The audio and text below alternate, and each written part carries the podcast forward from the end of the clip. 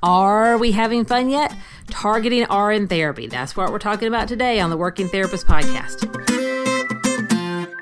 Welcome to The Working Therapist with Haden Bolick, a podcast designed to help you grow more, do more, and be more as a therapist. The Working Therapist is an extension of the Pediatric Developmental Therapy Network. We're glad you've joined us for today's podcast. So here's your host, Haden Bolick.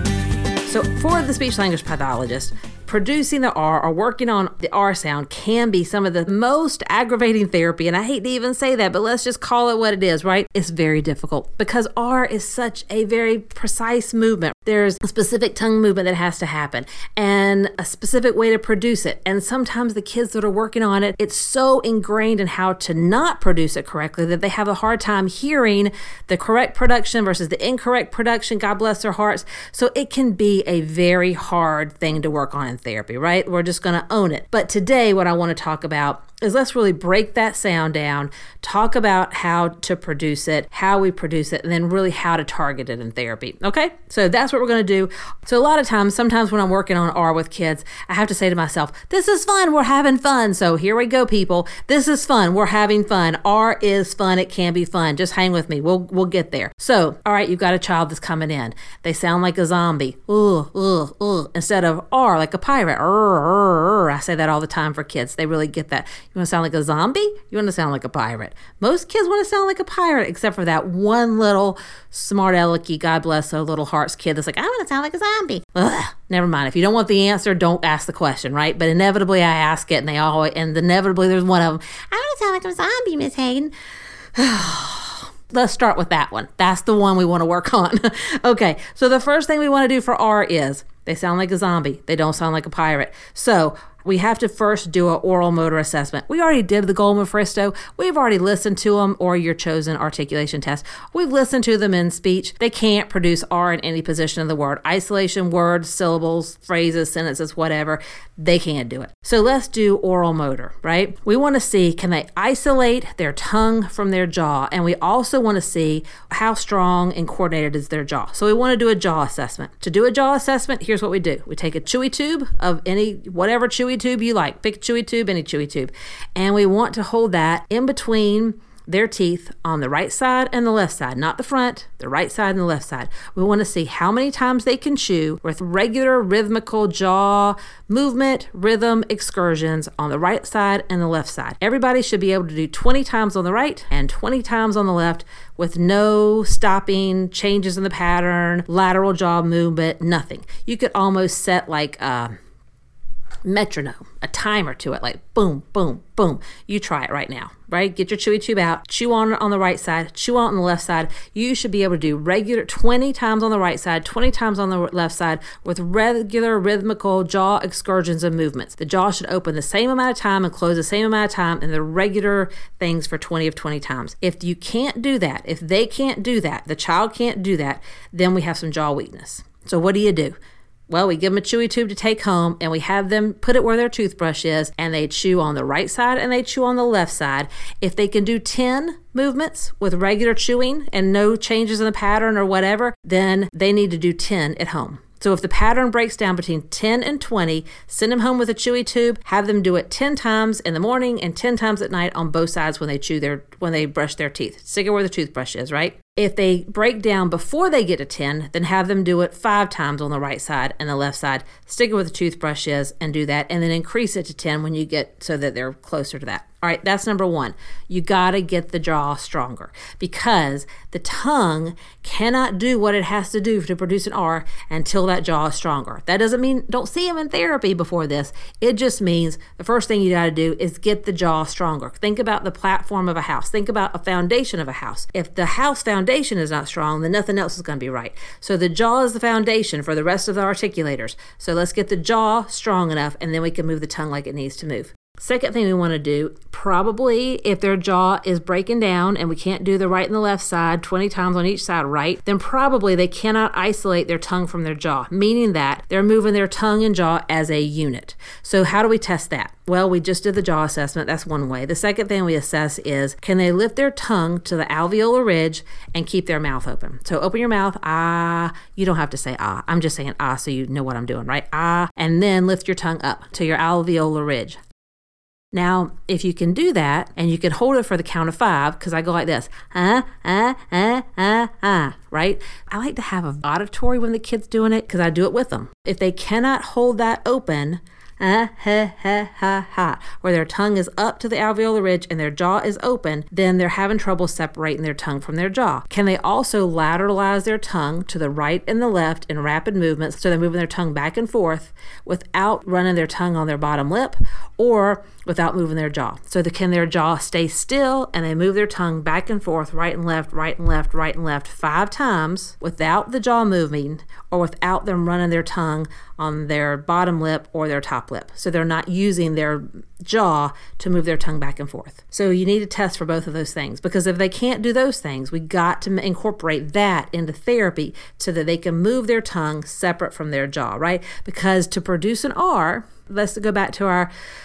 phonology or articulation, speech therapy school 101, like day one. We didn't learn this day one. Actually, I didn't learn this in my artic class, but maybe they taught it and I was at the bathroom or something. I don't know. Anyhow, I just don't recall it, but that doesn't mean they didn't teach it. But they did teach manner and placement. That I remember, right? Because you're going to say, What, Haden? You did learn manner and placement. Of course I did. I just don't remember them telling me how to make a R. But let's go back to our articulation 101 speech therapy school and think about how we produce an R. So to get make an R sound, there's two different ways. You could do a retroflex R. That's where you do like the L. So you'd make your L sound, L, and then you slide your tongue back on the roof of your mouth. L. So you're basically your tongue tip moves back on the roof of your mouth and you produce a R. Now that's not the way I naturally like to produce an R, so it sounds a little bit probably distorted through here, but I'm just doing a retroflex. So go lr. So r. My tongue tip is up.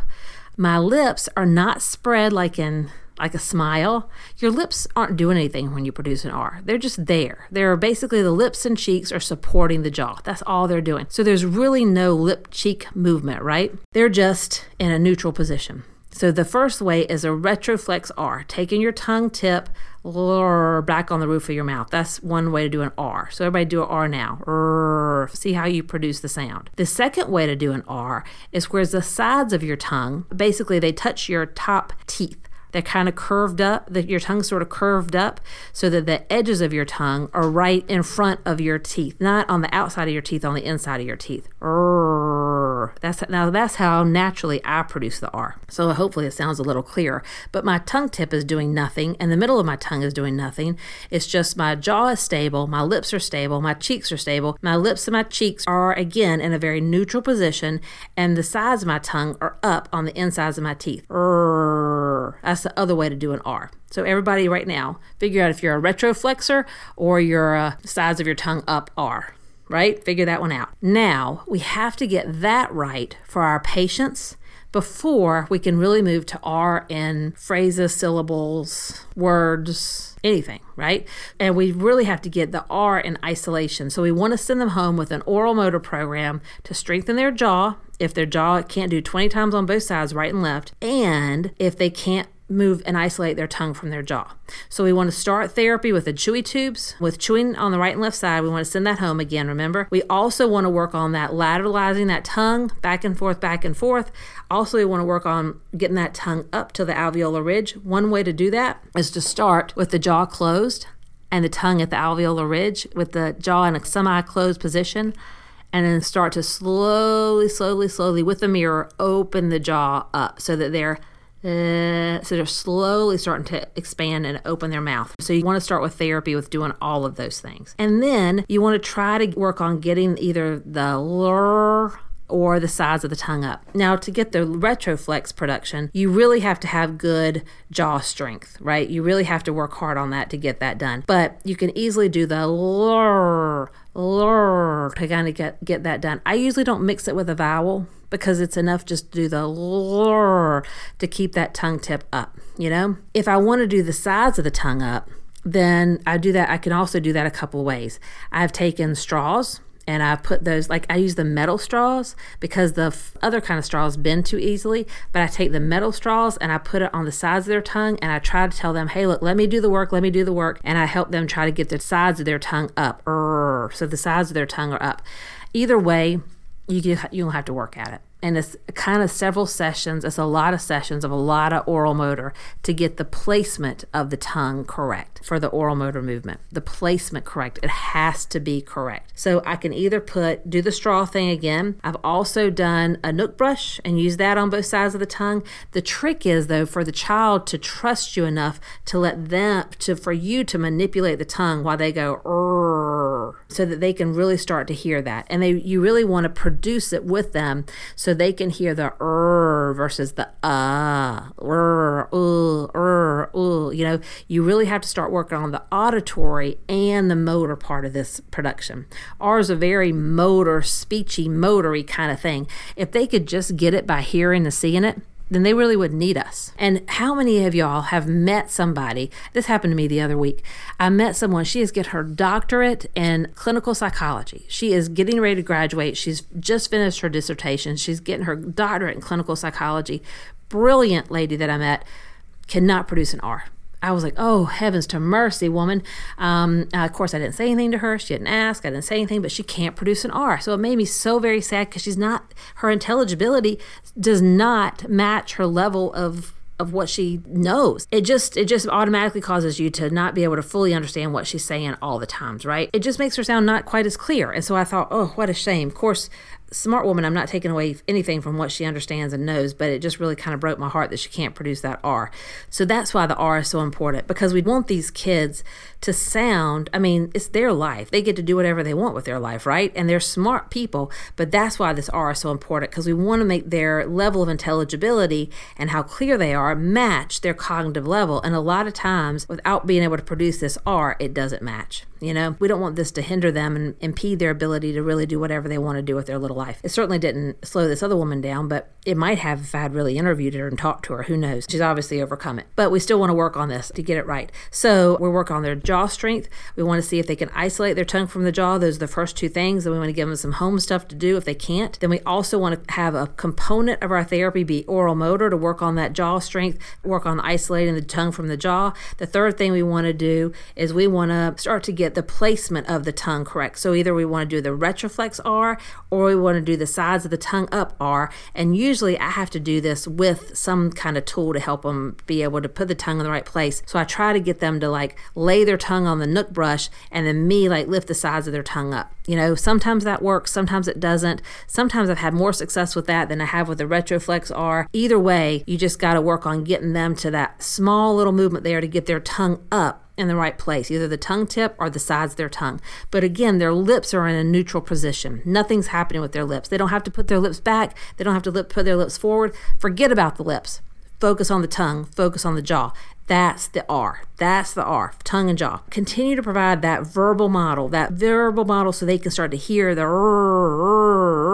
once they get to a word level or a, so then usually I'll go to the get the R in isolation so I can do that and then I'll slowly add in the vowel so ray, re, ri, ro. So I slowly work in that vowel before I move into single words, right? But I constantly want to give that verbal model, constantly want to give that so they can really get that auditory cue so they can hear right versus wrong, right versus wrong. And when they do like, whoa, you know, then you can say, whoa, no, row, re, we. A lot of times they'll do that. No, no, no, no. Or is it a we or is it a re? You know, even if you have to do er e, er e, and then re, you know, sometimes you really have to sort of ease into that vowel or combine that vowel before you go to the single words. I'm telling you all this so we can slowly sort of break that R down into stages. It helps with your data collection. It helps with you to know kind of where you are with your therapy. It helps you kind of to pace yourself and to give homework, right? So that you're not having to jump too far ahead and kind of think about kind of where we are and help the child help to give them some success because it's super super frustrating and it's hard. I mean, that motor plan that they have for that R is so ingrained. It's like me saying to you, okay, I want you to go out here and now start brushing your teeth with your left hand if you're right handed, or vice versa if you're left handed, right? It's, you're going to have to really think about that. It's not going to just come easy to you. So we're retraining the brain. That motor pattern for the R for these kids is very integrated into that brain in that one way motor pattern.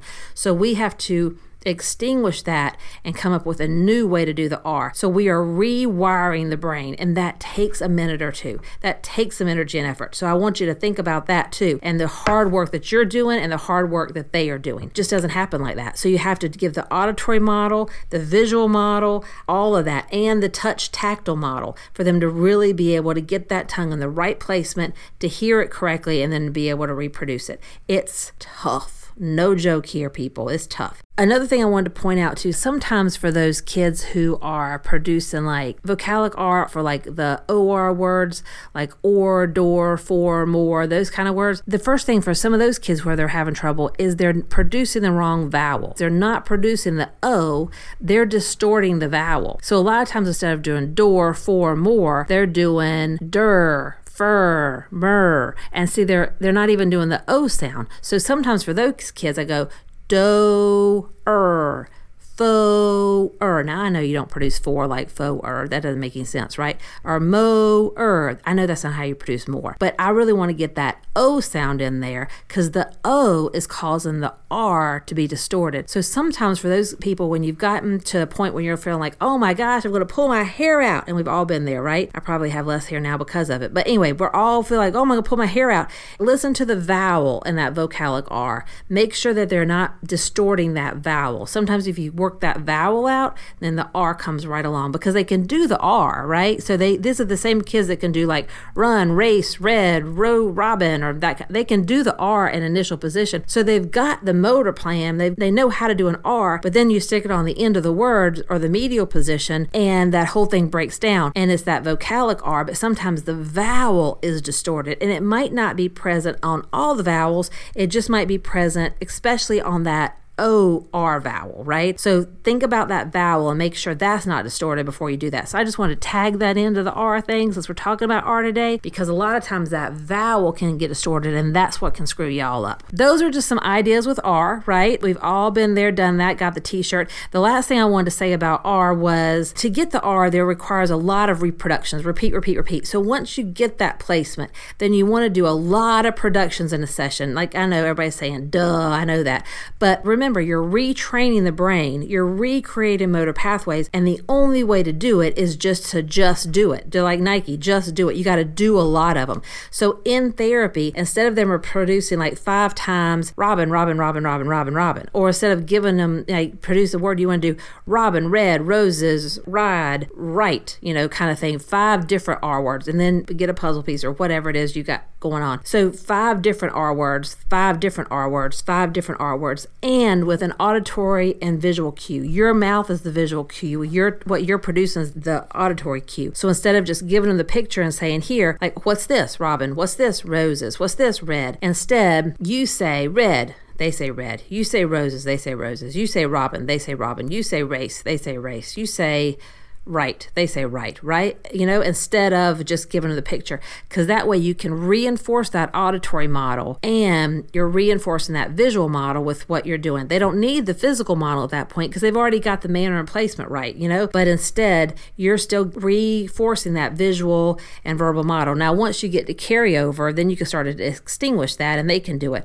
But at first, to get that really that R in there, remember, you're retraining the brain. You're retraining the brain. And so you have to do a lot of repetitions and you have to constantly give them more and more and more input as they retrain their brain. Just think about doing a motor movement and reteaching the way to do it. The only way to make it happen so you can know how to do it is to do it over and over and over and over and over again to get those motor pathways present in the brain. Okay? So, That is R. It's really fun, right? But hopefully this helped, gave you some good ideas, some things to think about, how to break it down, and to really focus on, you know, taking it in small little steps versus that overwhelming, oh my gosh, the whole R thing, right? Small little steps helps your documentation be a little bit easier, helps you feel, you know, kind of reward yourself and the little patient along the way so that you celebrate the small victories as you work your way up that big old R mountain. Hope y'all had a great time. I did. I love talking about stuff like this. Check out some other podcasts that we have on the Working Therapist and wherever you get your podcasts. All right. All right. Check you next time on another episode of The Working Therapist.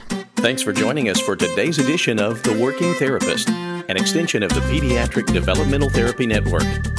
If you would like more information regarding this podcast or would like to get in touch with us for any reason, visit us on the web at www.pediatricdt.com. That's pediatricdt.com.